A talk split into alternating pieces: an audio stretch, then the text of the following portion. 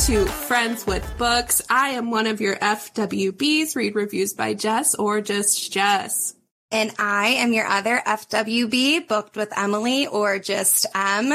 And today we have the most special guest on the pod. Wait till you find out. New York Times best-selling author Tessa fucking Bailey is on the pod with us. Hi, everybody. So good to be here. Thank you. That's my middle name. Fucking, as always. That's what my mom calls me. It's on your birth certificate, actually. It is. We are so excited that you are here, Tessa. I don't think you actually understand. Like I said, this is our Super Bowl. Like, we are like, this, put us in, coach. This is our moment. This is what we've been waiting for. That means a lot to me, really. I know, like, it just, like, never gets easier talking to your favorite authors, even for authors. It's, like, actually just talking to people is hard. So yeah. I'm, like, really glad that you guys reached out to me. I'm glad to be here. Like I said before we started recording, like, authors are like spiders. Totally. we're more scared of you than you are of us.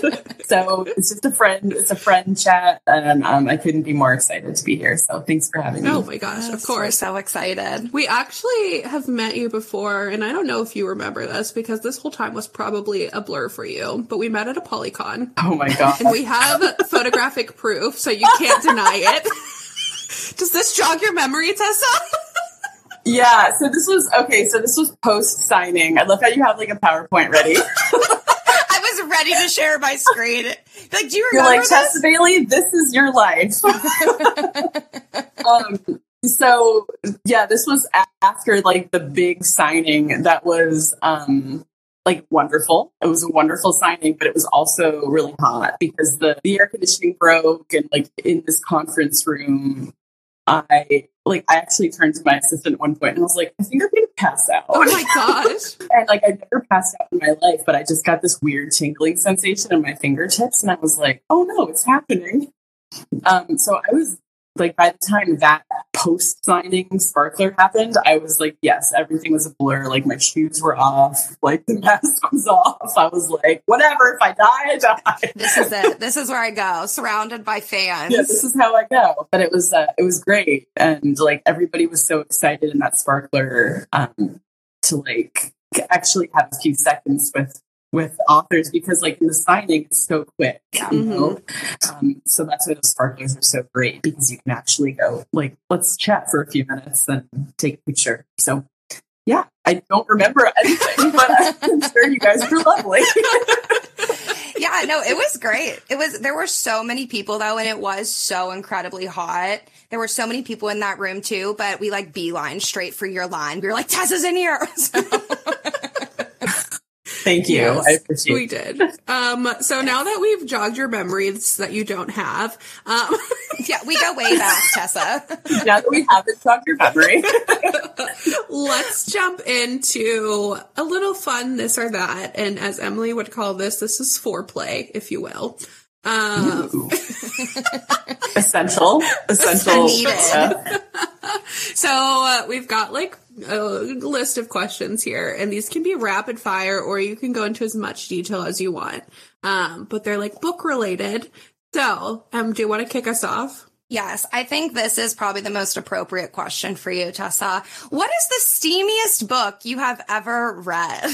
Oh my god, that's like such a hard question. I'd probably a Cressley Cole book, maybe, or maybe a Kate Robert book. Oh. I feel like it's going to have to be a paranormal because there's something about like fated mates and the whole like I have to mate her. I have to like do this immediately. My body is responding to her, and I have to like chase her down into the woods and make it happen.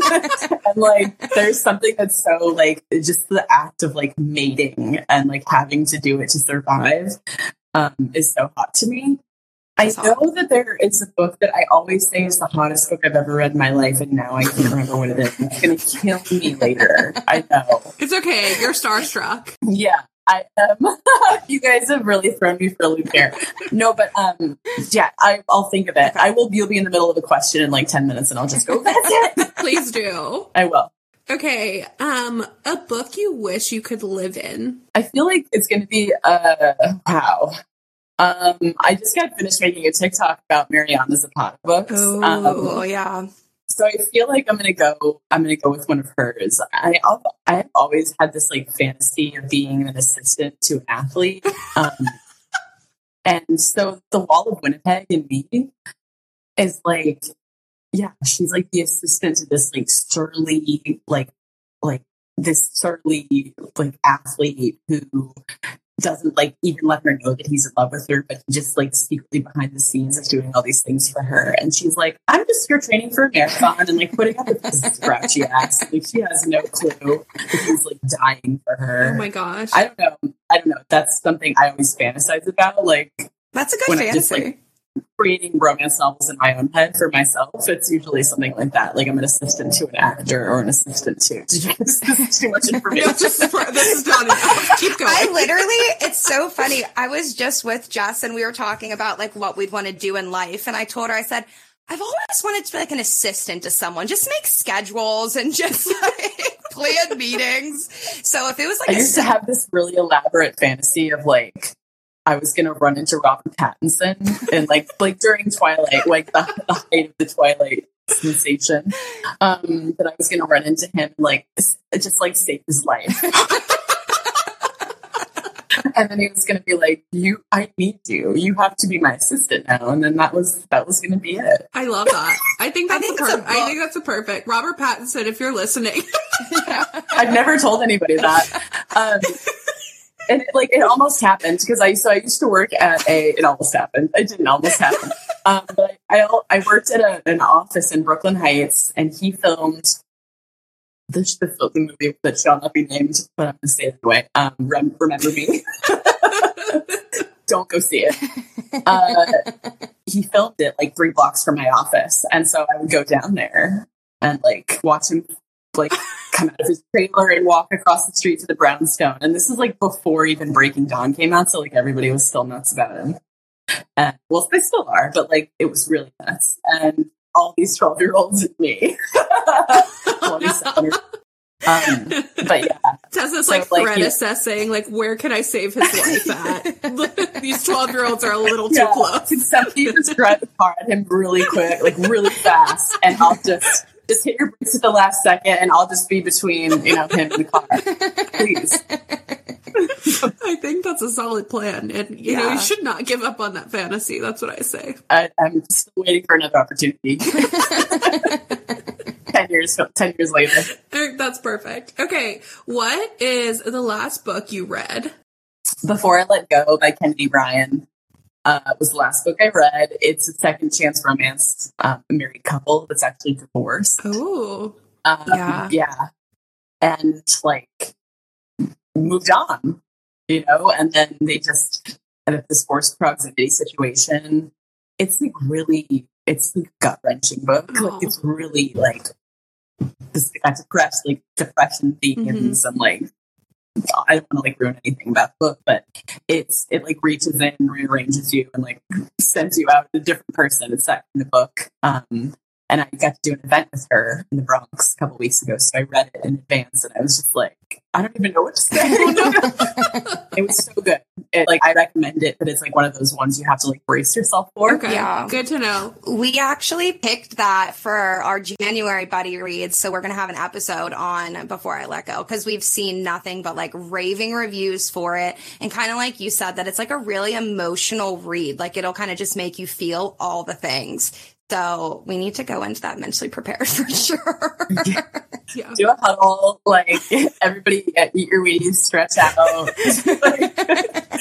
do some meditation beforehand. So you'll be happy you read it. And it's like there's also some really joyful, like some super joyful parts of it too. It's not all like depressing, right? It's not depressing at all. It's like, but it's there's hard parts and then there's like really light parts as well. It's an emotional journey. Yeah. We're excited to get to that one. Okay, let's see. What is a book that changed your life, if you have one? I would say, so my first romance novel was Hidden Fires by Sandra Brown when I was 14. And that definitely changed my life because it was my first, like, I was on a really boring family reunion and I found it in my grandmother's luggage and I was just like, oh, what's this? Like, I couldn't believe it. I was 14. I just hid myself away and reread it 3 times cover to cover. And I was like the horniest 14-year-old. I was like, it was so embarrassing. Like, nobody had any idea that I was just sitting there horning out on the couch. It's your sexual awakening at 14 years old. Yeah, it was. It really was. Then further down the road, I started reading Julie Garwood and her historical books. And the way she writes her characters, these really kind of noble but gruff, they don't speak very much heroes, just really grumpy heroes, and these peppy, loyal, brave, fierce heroines, and that combination is something I always want to emulate. When I'm writing, it's just something that it really appeals to me.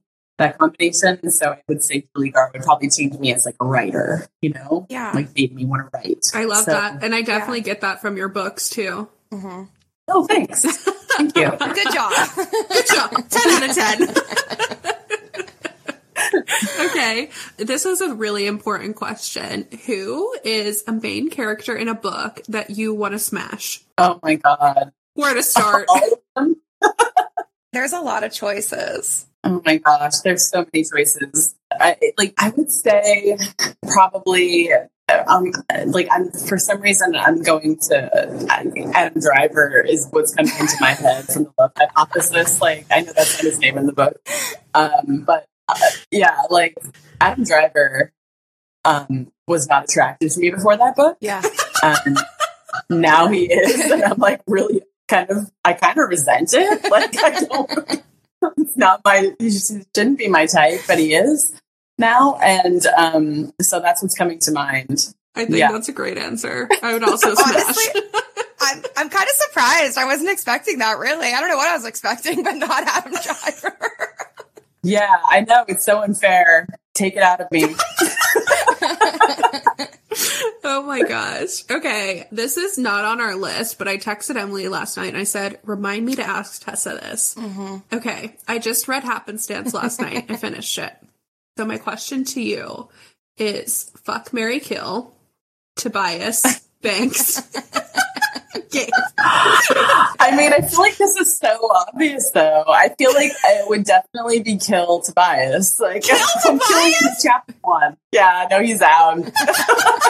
Yeah, he's my favorite one. He's my favorite one. I'm still going to kill him, though.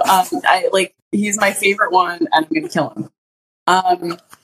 So, yeah, no, I'm definitely marrying Banks. I mean, that's husband material. That's husband dick, that man. He's capable. He keeps a level head. He, he's always checking in with her to make sure she's okay. I love that. So, yeah, I'm going to marry Banks. I guess I'm going to fuck Gabe. You know what? I'm absolutely fucking Gabe, because, I love a man who, can't, finishes last. Quick. Yeah. I'm please. It's such a compliment to me. I align. My answer is fuck Tobias, marry Tobias, kill Tobias. Oh, yeah. You're a big fan. I love him as well. You know what's crazy is that starting today, the cover of that book is going to be on a billboard in Times Square for a week. Oh my gosh, I was just there. I would have taken a picture with it. That is awesome. It's starting, I guess it's there right now. I'm going tomorrow. I'm going to go in the city tomorrow and see it. But yeah, I was how funny is it that started as a joke on TikTok and now it's Times Square. It almost doesn't feel real. That's iconic. Huge. Congratulations. That's awesome. Yeah, honestly. Congratulations. Thank you. I know, they just emailed me out of the blue. They're Amazon selected your book to be on a billboard. And I was like, why? That one? I was like, are you sure? That was one? I was like, so they're not, they don't know what they're in for. They don't know. I'm like, I wanted to ask them, like, is this the first, like, why choose book you put up on a billboard? But I don't even think they would know what that is. So. Just don't mention it. Yeah. Just ask them after when the billboard comes down. Yeah. Let it be a surprise. Okay. I think we get into it, Em. Yeah. I think that we broke the ice. Hopefully we're all definitely just ready to vibe. But I guess just over the past few years, like Booksta and Booktalk have really kind of just like blown up. And I think it's changed a lot of people's lives, a lot of authors' lives, especially just because of the, you know, the acknowledgement that you're getting and just books are, I mean, you're on a billboard now. That's amazing. That's so, so cool. And that's how, you know, Jess and I met. Like, I just think it's really kind of taken like the book world by storm. And so I guess just your journey these past 2 years, kind of how has BookTok and Bookstagram, you know, changed your life, or what do you think about it? I think so many things about it. I think it has really changed. It's changed my career for like 100%. Like I tell you, like I've been recognized in public and like 10 times, yeah, which is 10 more times than I had ever been. I've been doing this for 10 years. I've never been recognized in public. So the fact that I go and I'm at the waxing place, the girl sitting next to me was like, are you Tessa Bailey? And I'm like, oh my God, like, how do you know who that is? Like, it's crazy. And I'm so grateful for it. Like, I actually really enjoy it. Yeah. I really enjoy TikTok. I genuinely like love it. I think the platform itself doesn't take itself too seriously. It's like very light. It's like it celebrates weirdness. It's like I feel like I can go on there and my sense of humor is appreciated. And it's like it's just I like it. I feel like I found a home there. It's been wild. My theory about it is that Colleen Hoover kind of like created this gateway to romance. I really do think that she kind of did. Yeah. And I think it's like this generation, because a lot of the new readers that are on TikTok are so young, and they weren't really reading my books before. Like I think they're college age and younger. Like I'm going to signings now, and people are there with their parents. Like they're that young. Wow. And I think it's fantastic, because I think romance is really healthy. Yeah. I think it puts you in a mindset of like standards. Like I can pass standards, and they can be. I can stick to them, and I deserve this. And that's what I had growing up, and I've always been grateful for it. So I think like it was like this during this pandemic, there was like this missing thing. There's no angst to be had because nobody was in school and nobody was around their peers. And like, they found that thing they were craving in romance. Mm-hmm. And I just really think, I think it was like this missing piece for people during that time when there was no social aspect of life, and there was no like of that. There was no heartbreak, and there was no romance, and things you normally would encounter in your life that age.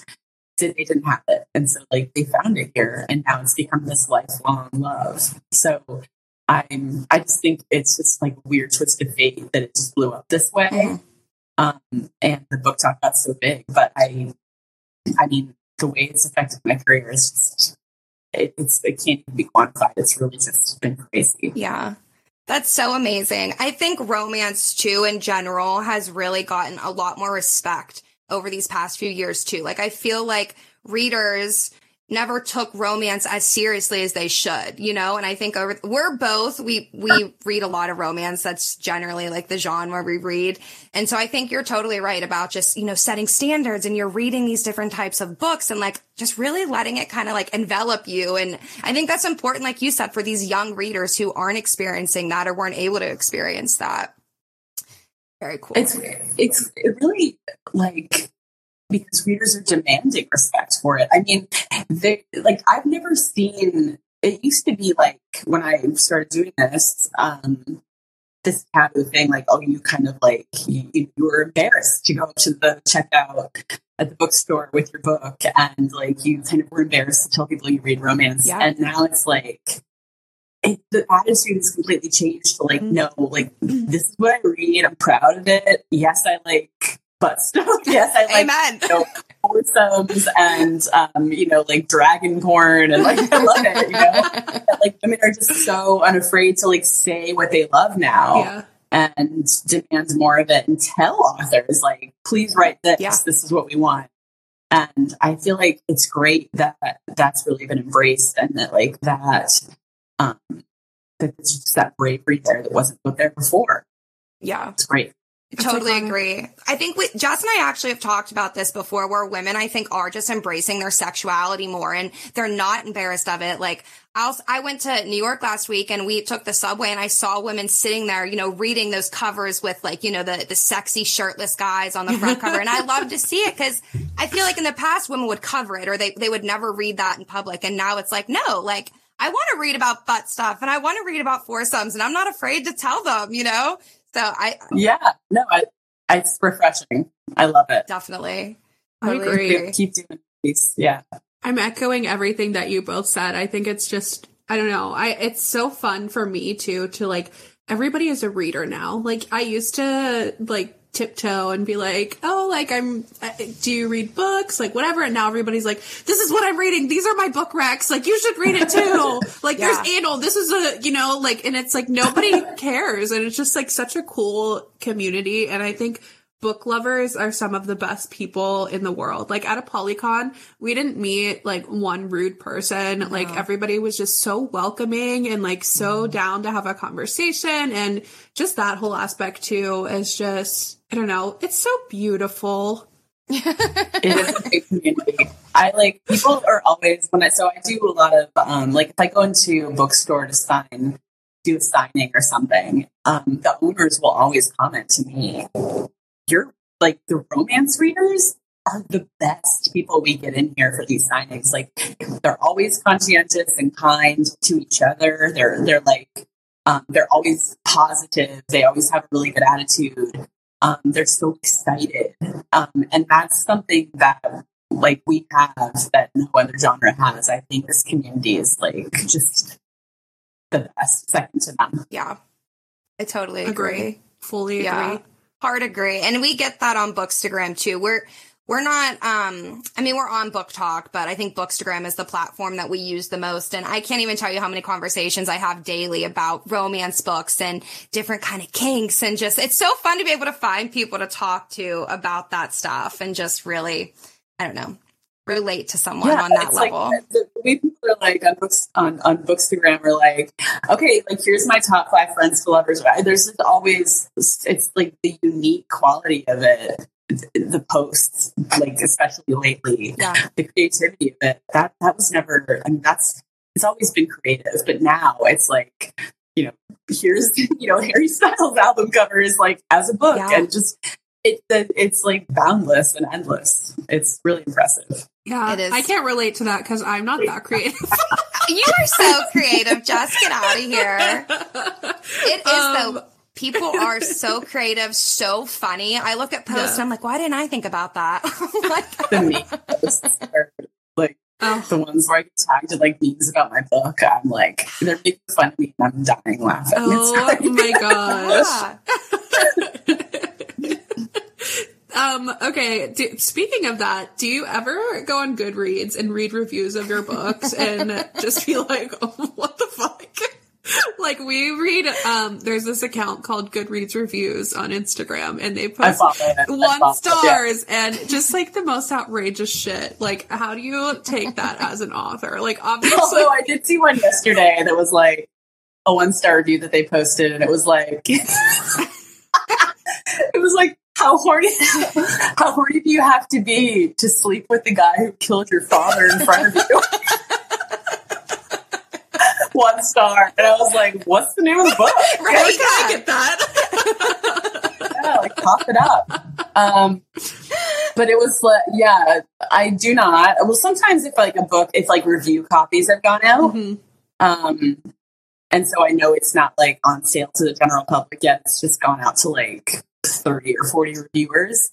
I will go on there to see what the temperature is because like we usually with that first big sampling of reviewers, I can kind of gauge like, okay, this one's going to land. Or this one maybe isn't everybody's favorite. Sometimes I'll get books like where I'm like, okay, people are going to hate it or they're going to love it. And like with It Happened One Summer, Hook, Line, and Sinker, I'm like, it's like, okay, I did it. These ones are good. Like, so I kind of gauge like with those first sampling of reviews, like how a book is being received. But otherwise, no, like I would never go on now to just like read through reviews of like a random book because it's just gutting, you know. Yeah. People are brutal on there. People are. They don't give a fuck. Yeah. People are. And that's fine because those aren't for me. You know, like those like reviews aren't for me. They're for readers to talk to each other or to share their point of view or like record their feelings on the book for themselves, and that's totally fine. It's just not for me. It's not for me to look at. That's totally fair. That's like reading negative comments on like a post or something like that. Just like we don't need that. I'm gonna ignore that. I'll be in ignorance. That's fine. You know, if you read too many negative reviews, you'll change your style of writing. And, you know, you'll eventually that will sink in too much and you'll start to feel like you need to start writing to satisfy like people that maybe didn't like a certain book. So I just find like, I just want to maintain the way I write. I want to maintain this feeling I have of like, let me just write what I love. And if everybody likes it, they do. And if they don't, they don't. But I have to write what I like. And not having that influence in the back of my head, you know. I love that. I think that's amazing. And I think like, obviously what you're doing has worked. I think Emilee and I talk about this all the time, that we think it's really cool that readers have such different opinions. And even Emilee and I, like, we don't agree a lot of the time on the books that we read, but like we have conversations about it and we kind of move on. And I think that's really, I don't know. I think that's the cool thing about everybody being a reader now, is that there's so many different perspectives. And like, obviously we're not all going to like the same books. But it's just cool that we can talk about it, I think. I do have like, I will look, first of all, like my books, some of my books are rated higher than Catcher in the Rye on Goodreads. So, like, it's all doing something right. Yeah. So like, congratulations to me. But like, something I will do though, like if sometimes I'll get tagged. I mean, I get tagged in bad reviews sometimes. I think all authors do. So one of the things that I do to like kind of combat that feeling of like, oh, like it's a blow to your midsection, you know, like to see somebody say something, you know, negative.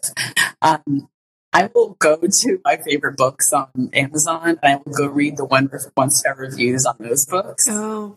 And I'll be like, they're like, I completely disagree with these reviews. And so like, it's just a way of kind of, you know, validating this feeling of like, you know, it's all just, it's art and it's subjective and not everybody's going to feel the same because everybody has a different life experience leading up to the moment they read this book that's going to shadow how they see everything that happens in this book, right? So, you know, you kind of have to, anyways, just take it with the bad. But, you know, you got to hope at the end of the day that more people like than hate it. Yeah. I think that's definitely the case with you, though. I think, like you said, like, it is so subjective when you go into a book. Like, it's not going to be for everyone. And I can't relate to being an author because I'm not. But I feel like if I, like, you have to have that mentality, which it seems like you do, where it's like, it's not going to be for everyone, but people out there are going to love it, like me and Jess. And so that's all that matters. We're the funniest people who ever walked this earth. And there's people out there that are like, 1 star. Literally, yeah. So, you know, we understand. That's how people feel about me in general. So, yeah, so I can relate to that. Oh my gosh. Okay. We want to talk a little bit about like your specific books too, or just like kind of like your process, because like we said, we're not authors, obviously. We don't know. We tried to be, I don't know what we were doing. We were drunk or something. I don't even want to talk about that. Yeah. Actually. We don't talk about author game. Seriously. But talk us through kind of like what does that process look like when you're writing? Like, do you have kind of an idea of the characters, or do you start with the plot, or is it just kind of like whatever happens, you just go with it? Yeah. So I really like, I think you'll probably agree that I really write books that are character driven. All plot, no vibes, or was it all vibes, no plot? But like, yeah, I start with the characters. So I give the characters a past and a present. Like I give them a past and then I give them basically the future where I want them to end up at the end of the book. So like I give them a starting point, which is like the things they've gone through in the past. Again, where I want them to be by the end of the book. And then in the middle, which is where the meat of the book, like where what I'm working with, there has to be something in their past or futures that are keeping them from being apart, because that's what a romance novel is. That's the hallmark of a good romance novel, is that there is something keeping these two people apart. Mm-hmm. So it's kind of a web, it's like got the past and the futures, and then I weave it together in the middle to kind of create the conflict.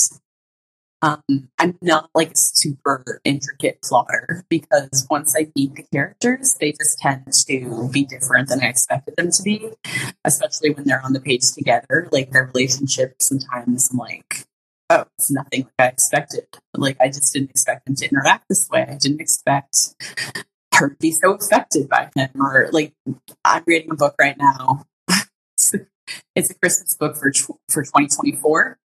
2023, and the characters like got on the page together, and they were just like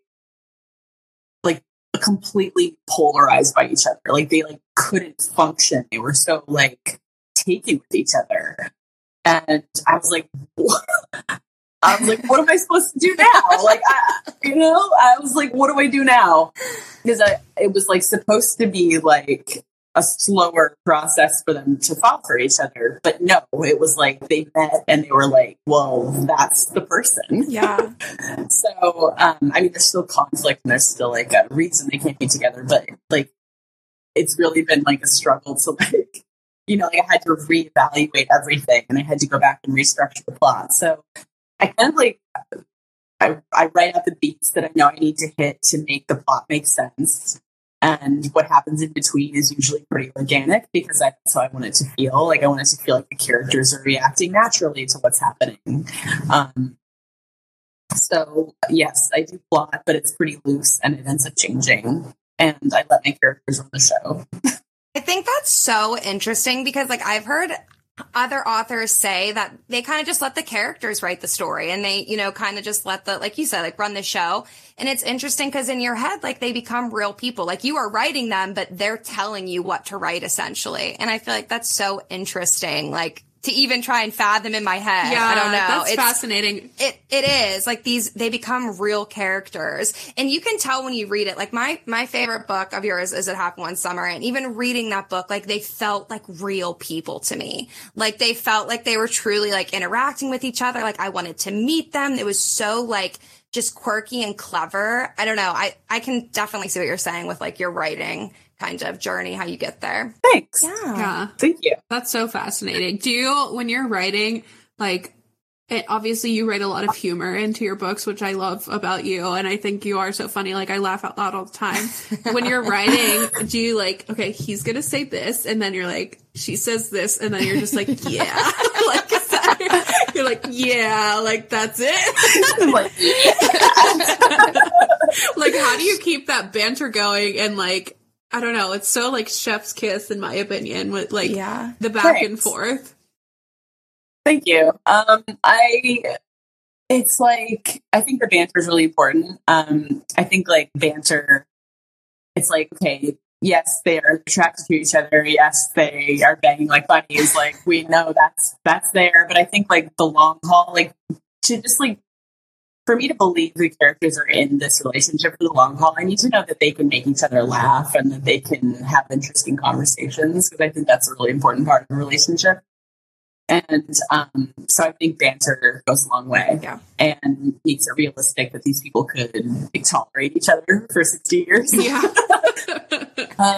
So yeah, but it's funny, like when I write banter, they totally surprise me sometimes, and I'll just like, I won't see it coming, and then somebody will like hit me with like a good line, and I'll just like, I'll have to stop writing for a second and be like, wow, like high five. But I really enjoy that part of it, and it's the best like when you get characters where the banter comes naturally, because sometimes it doesn't. Sometimes like you have a character who's just like a lot quieter or more internal. Mm-hmm. The banter is like more like you have to like pull it out of them. But then you get characters like Brendan and Piper, or like, you know, Fox and Hannah, or It Secretly Yours coming in February.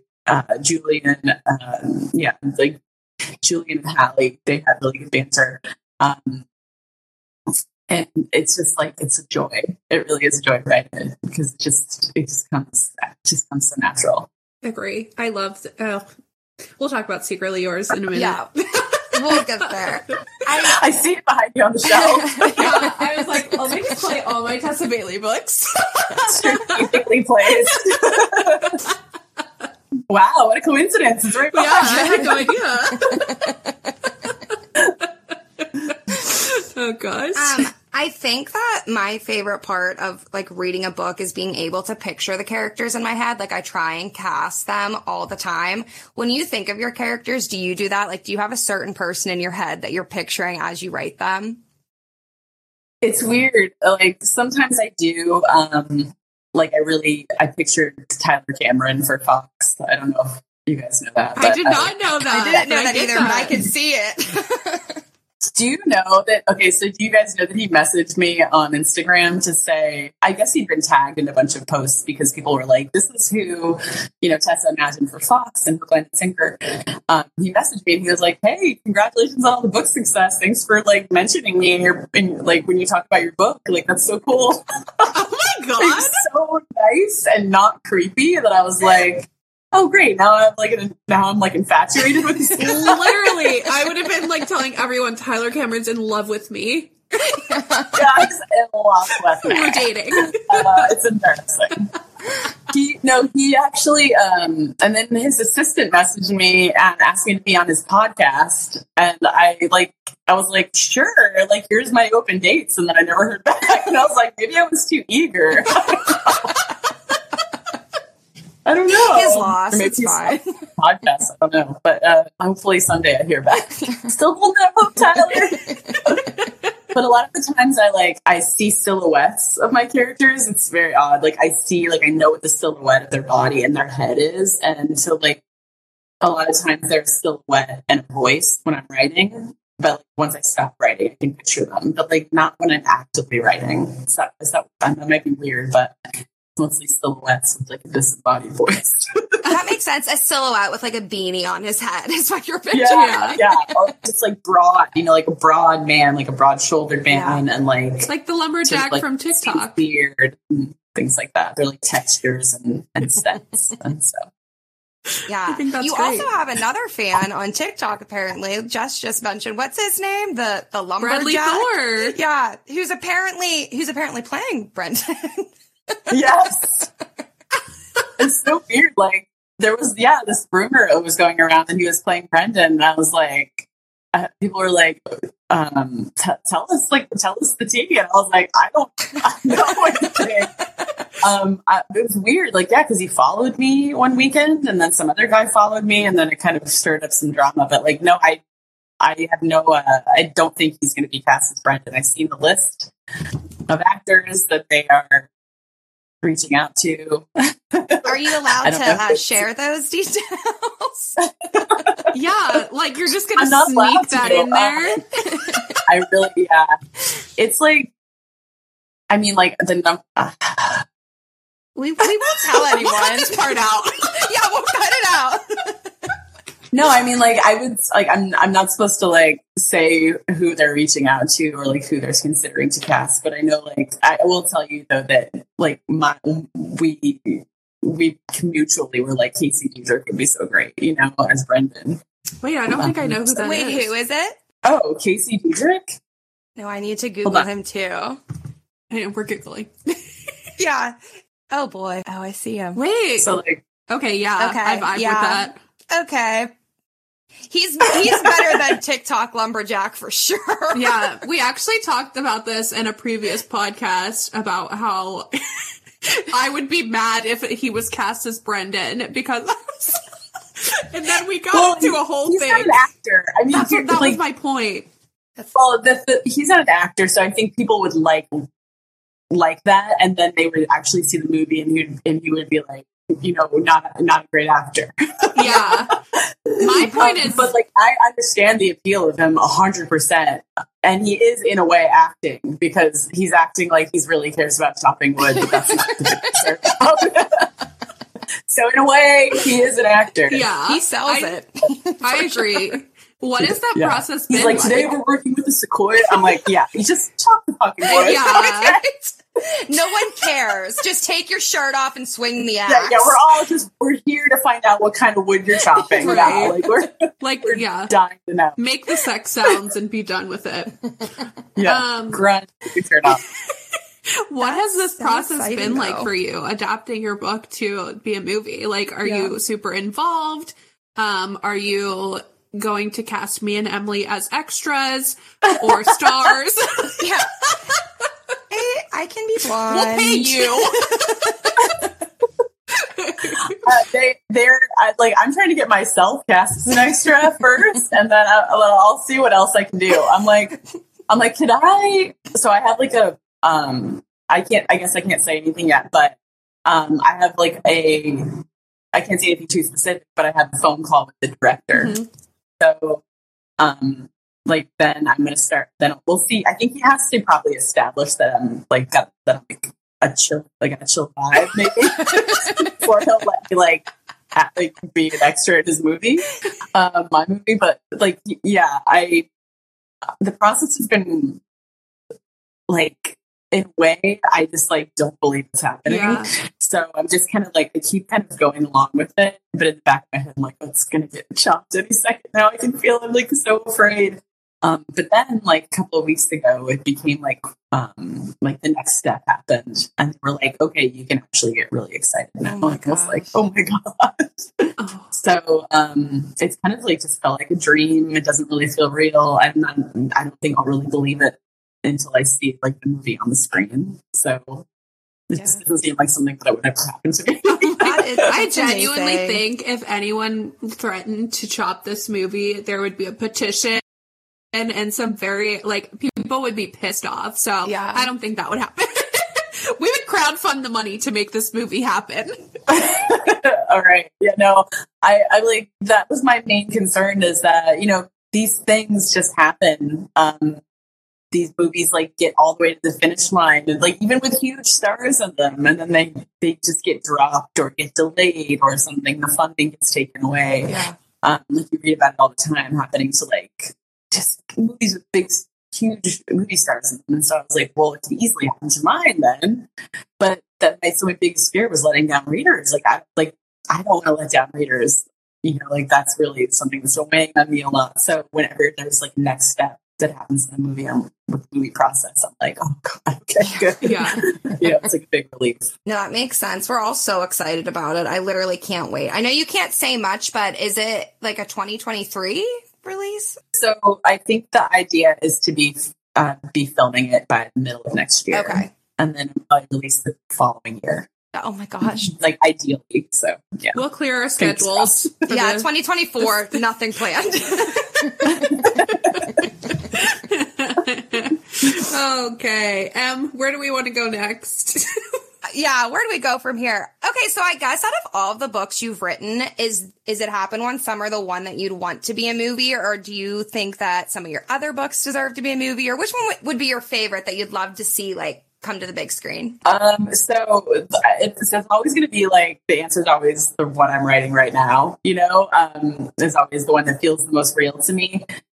And this Christmas book I'm writing really does feel like a movie. It's like, you know, the two children of these like massive 90s pop stars that are they are like trying to reunite them for Christmas Eve, and like they've been offered $1 million apiece to like reunite their parents. Yeah, from this like massive 90s pop band, and they fall in love, and it's like there all these crazy situations are happening. They're being filmed for a reality show. It's like it's like.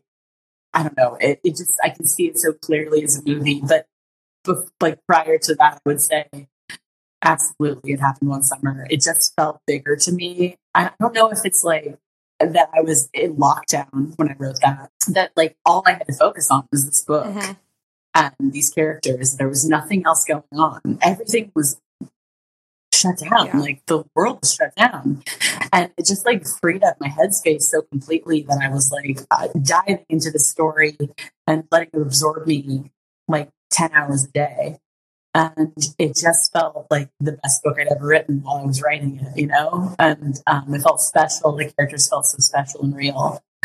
So the fact that one's going to be the movie feels really fitting. Yeah. That's awesome. That, like I said, that's my favorite. That's honestly kind of what put you on the map for me was It Happened One Summer. And now I'm working through your backlist and Secretly Yours too, reading that one. So we're excited for that. I genuinely think all of your books could be a movie. Like, I don't, like, there's none that I'm like, I think this would be better as a book. Like, I think even like, I just read Getaway Girl and I was like, oh my God, I love this. Like, this is such a, like, this could be a TV series or like a movie, like so good. Yeah. I love that book so much. I love it so much. It's getting into, I'm just telling everybody everything. Tell us. My publisher, so I'm getting a new cover. That's getting new covers, mm-hmm. Long story short. And like, I feel like they're the most perfect, wonderful covers for Big Girl and Runaway Girl. So it shouldn't be long until I can show those to everybody. But there's something about that book too that also is like, you can see it in your head so clearly.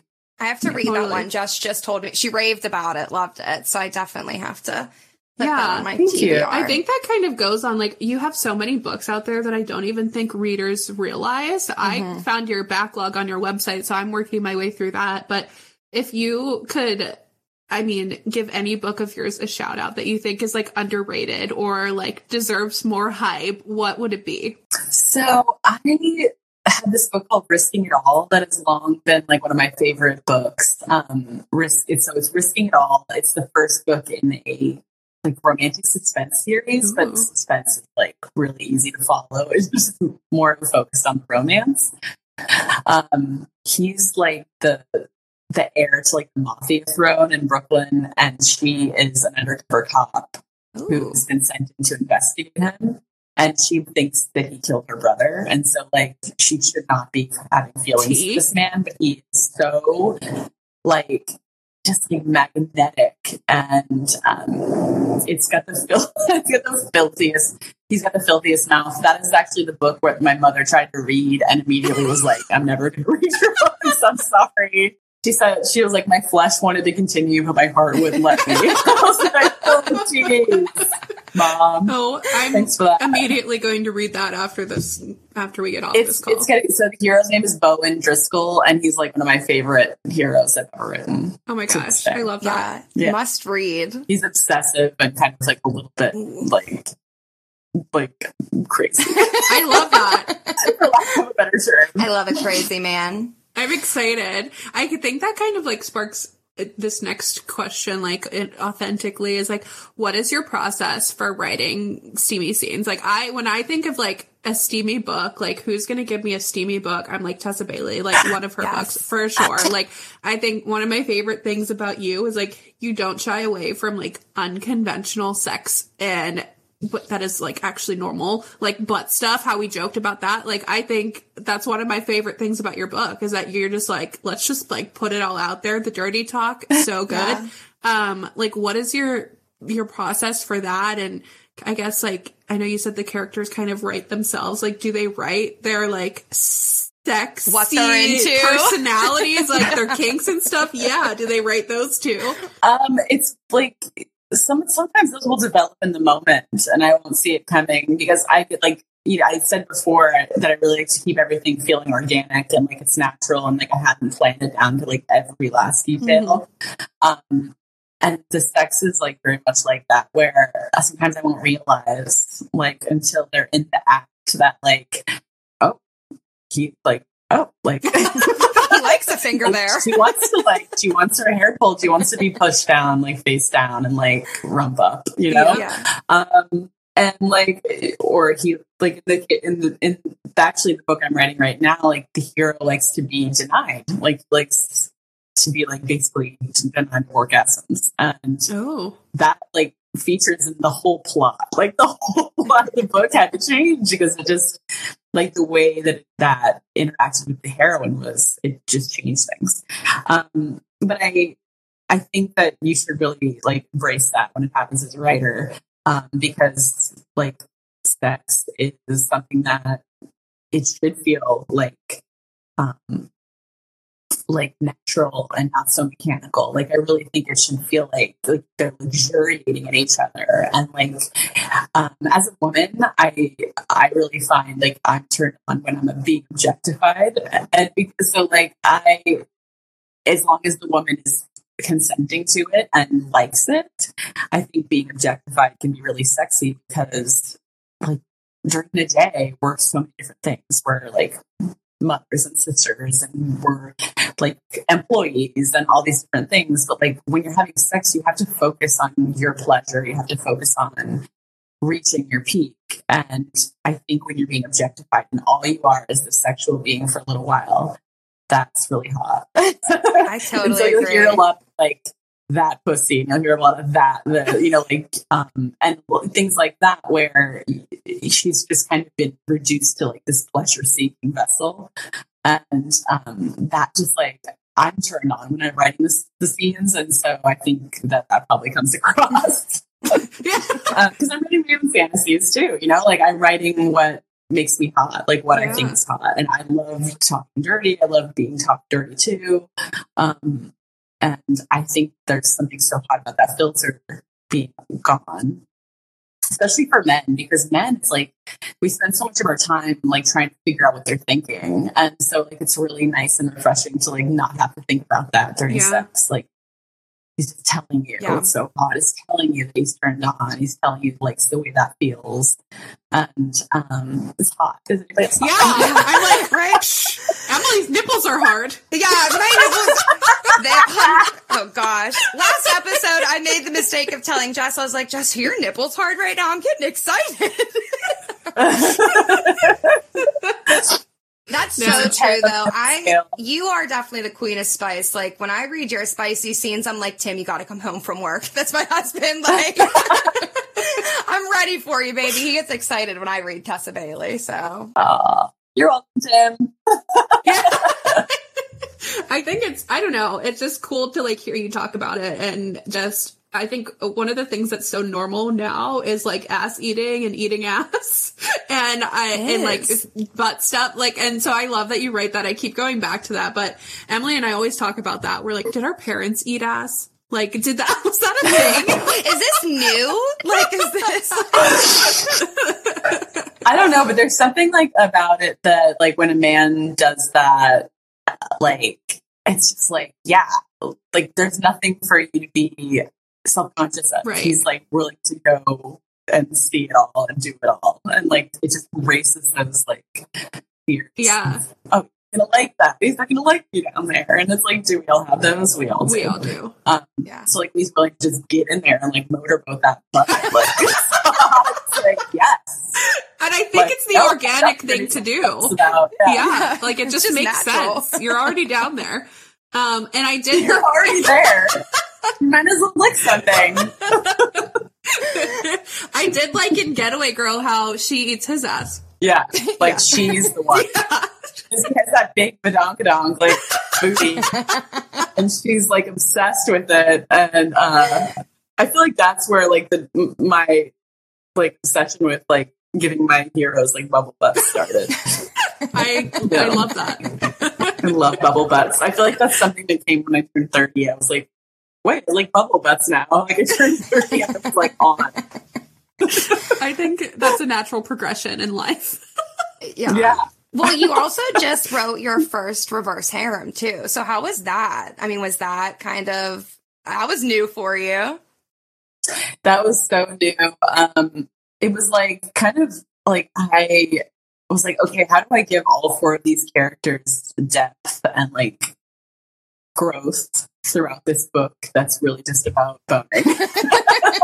So the struggle was that, and it was also just making sure that like everybody was getting equal time on the page and like one wasn't the overwhelming favorite. Like I really had to like, you know, but every time Tobias was like edging ahead, I was like, okay, time for a Gabe chapter.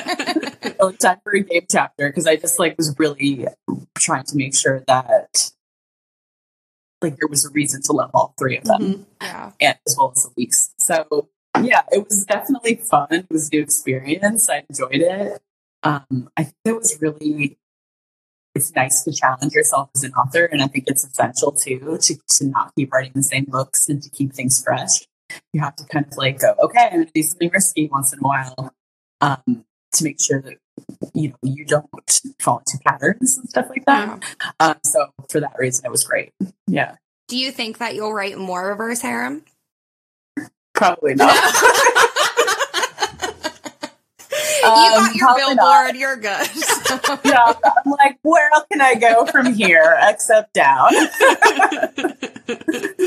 That's fair. Probably not, but I loved it.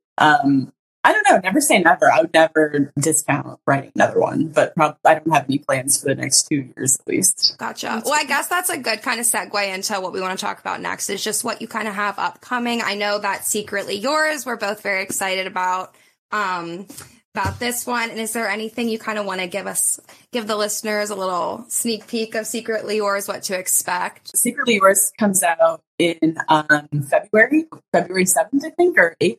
Yeah. And she is a hippy-dippy, like, free-spirited gardener, and he is a history professor who is obsessed with schedules and managing time. And she kind of like had an almost kiss with him in high school and has followed him ever since, like kind of on Facebook or Instagram and things like that, on YouTube, like where he posts his lectures. And she's always kind of carried this torch for him. And he is the heir also to this like winery. The series takes place in Napa Valley. So he comes home to write a book, and she kind of like finagles her way into becoming the gardener at his house. And they just like, he's like completely bowled over by her. Like he has no idea what to make of this like just like bumble of energy with her three dogs and her like mismatched clothing and her dirty knees. And he's like, I should not be so attracted to this woman. Yeah. But he is. And so like they basically decide they're not compatible, but she's not really, she's kind of like still carrying this torch. She starts writing him secret admirer letters. So like, as he's kind of like becoming fascinated by this woman who's writing him the secret admirer letters, he's also falling for the gardener, and he's like, what's going on? You know? But it's a really funny book. It's like, I think it's probably one of my funniest books. It's just like crazy funny capers of like stealing cheese in the middle of the day from the store, like, you know, chasing gophers, and it's crazy and fun. So I think people are gonna like it. It's gonna be the perfect spring book to like after the heavy winter to like kind of like palate cleanse. Yeah, I fully agree. Yeah, Emilee and I both read and loved it. I think this might be controversial, but it might be I might like it just a little bit more than It Happened One Summer. Oh. And I love that book too, but I don't know. I just really resonated with the characters. Like you said, I thought it was hysterical. I was cracking up at Cheeseburglar and just like Julian, like his whole like demeanor and how he's like a soft top, I would call it. I just was obsessed with him. And like, I don't think we talk about this enough, but I think you are such like an amazing writer. Like the words you use, you're like beautifully written, like so quotable, so introspective. So, and I think this book like really delivers that. So I'm excited for everybody else to read it and be on the Julian Voss book boyfriend train. Yeah. Thank you. Oh my gosh. I'm so glad to hear you liked it so much. And then the one that follows it up in the duet is Unfortunately Yours in June. And that's like, I don't want to oversell it, but he's my favorite hero. So. Is he the one that says your tits look amazing? Your tits look insane. Yeah. Yeah. So I'm like, you meet him a little bit in Secretly Yours, August 8th. Yeah. He's like a Navy SEAL turned vintner. Which always happens in real life. It's so realistic. You know how many Navy SEAls are winery owners, right? But yeah, so anyways, you'll meet him Secretly Yours, and then you get him like only like 4 months later. So I have books coming out next year, but I'm like really excited about all of them. We are too. I was telling Jess and I were talking. We were here a half hour early because we were so nervous and we were just chatting. And I told her I love Secretly Yours, but I'm actually more excited for Unfortunately Yours. I think just the characters, I'm going to just maybe like them a little more. Not that I didn't obviously like the characters in Secretly Yours, but they just stood out to me in Secretly Yours. I loved them. And especially the Navy SEAL. Like bliss. Yeah. It's really fun. I'm excited for that one. I'm excited. And then the Christmas one. Gosh. We are Christmas girlies. We love it. So to know we have something to look forward to next year, I'm so excited. Yeah, the title is actually Wreck the Halls. Oh, I love that. Oh, perfect. Yeah. So oh my gosh. I don't even think I've announced that yet. I don't have a cover yet, but Wreck the Halls, and that comes out in the fall of next year. So it's gonna be like boom, boom, boom, 3 books. Big year. So I'll just be right here. Literally. No, I'm excited. And can we just like take a minute for the covers of Secretly and Unfortunately Yours? Like stunning, so gorgeous. Love the illustration, and top it off, like they're pink and purple. Like I'm biased, but those are my favorite colors. So all around. You. Oh, I love it too. I like, we were like, okay, we did the blues, like the blue and the teal with the last series. Let's do something like fun and springy. Yeah. I love it. And so I love it. And then I asked them for Wreck the Halls for Christmas next year. I was like, can we do like silver and gold? And so I'm like really excited to see what they do. I like, they've been nailing my covers forever. So I'm just like lucky. I'm just a lucky person. Yeah. I'm just lucky. Well, you know, if you need any readers, we're here. We'll be right here. So we would gladly just give you our opinions. Yeah. Well, reach out to me. Let me know. You know, if you see something that I have that you like, everything. All of that, Tessa. What was that? Not clear. All of it. No, seriously, I think that's all the questions that we have for you. We are so excited for everybody to read Secretly Yours and Unfortunately Yours, and we're excited to read Unfortunately Yours and Wreck the Halls. I'm very Emilee. Okay, I'll give this to her. She's like very slutty for Christmas. No. Like I love Christmas, but Emilee is like ho ho ho. Seriously, so this is gonna be like right up her alley. Yeah. Like if you couldn't tell by her feed, she's all Christmas vibe. So we're excited. Very excited. Yeah, and we're so honored that you came and talked to us, and it gave us some information that we wanted to know about, especially the movie coming up. I have a new guy to fangirl over, Casey. Oh, he's a hottie. Yeah, look up his kissing scenes in his show. So he's got a show called In the Dark, and like look up the kissing scenes. Like he's so good at doing intimacy on camera. Like it's. I mean, like, I'll be happy with any of the people that they have on this list, to be honest, though. So, yeah, honestly, so exciting. Thank you so much. Seriously, for being here. Emilee and I went back and forth. We were like, who do we want on the podcast? And then I was like, Tessa Bailey followed us back. Like, she follows both of us. And then I'm literally to Emilee, I'm like, should I shoot our shot? Should I shoot it? She's like, yeah, do it. And you were just like, so, like, you were like, yeah, I'd love to. Like, it was just so easy to talk to you. And like, you were just so down. And so we just appreciate that. Like, I don't think you know how much this means to us. Seriously. Thank you for having me. You know, it means a lot to me that you guys read my books and enjoy them and, you know, spread the word about them. And, you know, you're the reason I get to do this. So thank you very much. Yeah. I really appreciate it. Yes. Yeah. Amazing. So fun. Well, I guess we can say we're officially friends with Tessa Bailey. So if you like this episode and want to continue reading along with us, make sure to follow us on Instagram at Friends with Books Pod. We will announce all of our upcoming buddy reads and segments, even though I'm pretty sure nothing's ever going to be this. Agree. I don't know if Tessa Bailey would say that we are also friends with her, but we're just going to... We're friends. With it. You're not going to hurt me now. Friends for life. But yes, in the meantime, make sure you subscribe to the podcast and tune in to next week's episode. Bye. See you later. Bye.